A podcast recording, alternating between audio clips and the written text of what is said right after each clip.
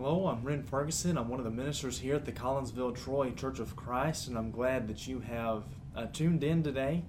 Uh, be opening up to 2 Corinthians 7 and verse 12. I uh, had intended to finish out this chapter yesterday, but it didn't quite work out.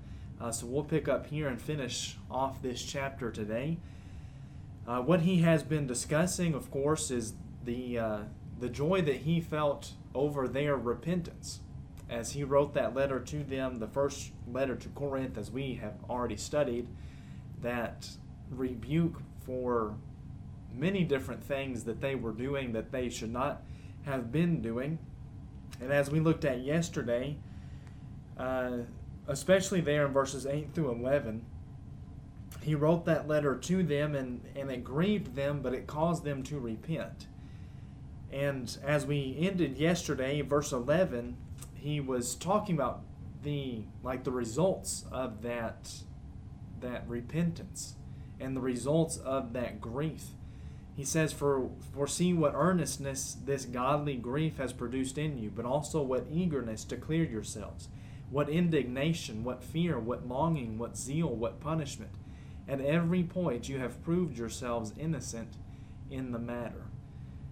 In verse 12, continuing there, he says, So although I wrote to you, it was not for the sake of the one who did the wrong, nor for the sake of the one who suffered the wrong. Now that might sound kind of odd. He says, I, I, it, I wrote to you, it was not for the sake of the one who did the wrong. Well, I thought he wrote the book to correct them. Isn't that what he was just talking about in verses 8 and 9? Well, yes he did write the book to correct them, but that wasn't his only purpose. And he says at the end of the verse, and, and I, I don't really like the way that the ESV uh, translates this. Uh, he says, I, I did not write for the sake of the one who did the wrong, nor for the sake of the one who suffered the wrong, but in order that your earnestness for us might be revealed to you in the sight of God. Uh, the New King James translates that, but in order that our care for you in the sight of God might appear to you. And I think that's more so the idea of what Paul is saying.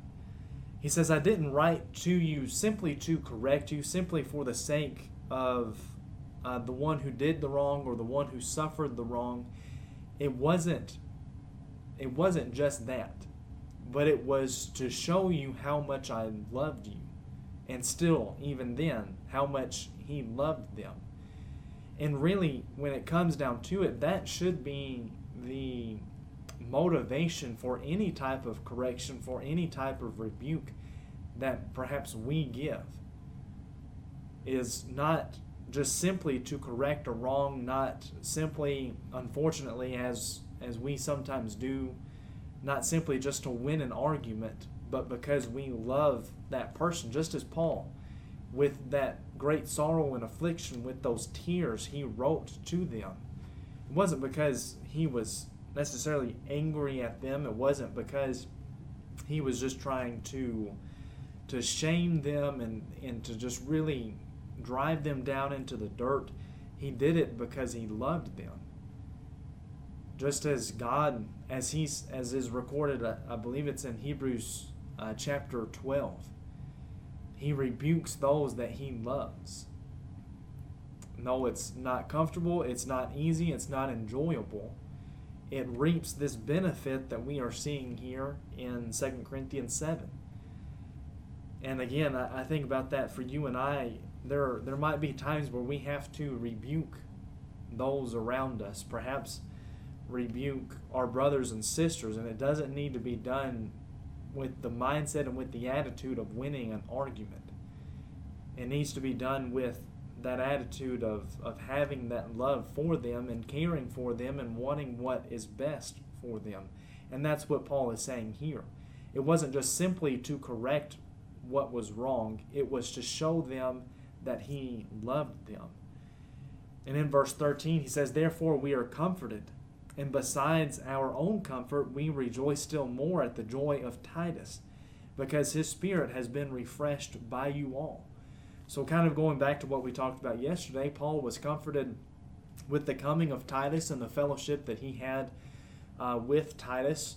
He was comforted because, uh, as what he is describing here, because of the joy of Titus. He rejoiced because of the joy that Titus had because of the Corinthians. As he says, because his spirit has been refreshed by you all. Titus had gone and they had encouraged him, they had uplifted him. And of course, I'm sure a great deal of that was because they had received Paul's letter and that correction, and they had repented, and that gave Titus that joy, and that gave Paul that joy as well. He says in verse 14, For whatever boast I made to him about you, it was not to put uh, I was not put to shame. Uh, we don't know exactly, you know, specifically what Paul said about those in, in Corinth, but obviously he may he spoke highly of them in, in some way. And he says, you, you I was not put to shame. You didn't prove me wrong when Titus came and was with you. But just as everything we said to you was true, so also our boasting before Titus has proved true. And his affection for you is even greater as he remembers the obedience of you all, how you received him with fear and trembling.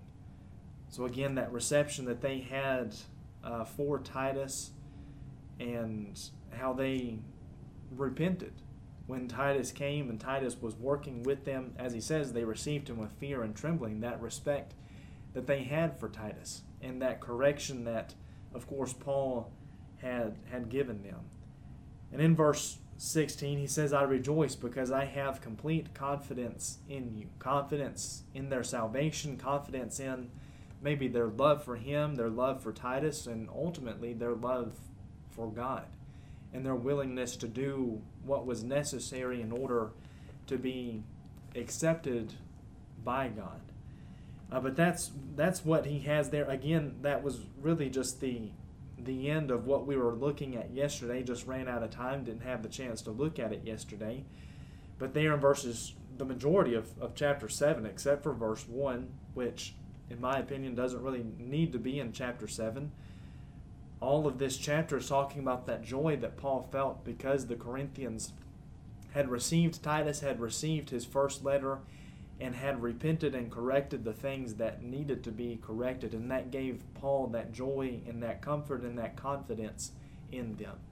Uh, but we'll stop right here and we'll pick up in, in uh, chapter 8 tomorrow because he's going to go on and encourage them in relation to a collection that they were taking throughout the churches in Macedonia that he wrote about in 1 Corinthians 16. And so he's going to, to start discussing that again here at the beginning of chapter 8. But I thank you for your time and for your attention here today. And, and as always, if you have questions, want to study the Bible more, feel free to just get in touch with us, and we would love to sit down and, and study the Word of God with you. But thank you for your attention and come back uh, on Monday, and we'll pick up in 2 Corinthians chapter 8.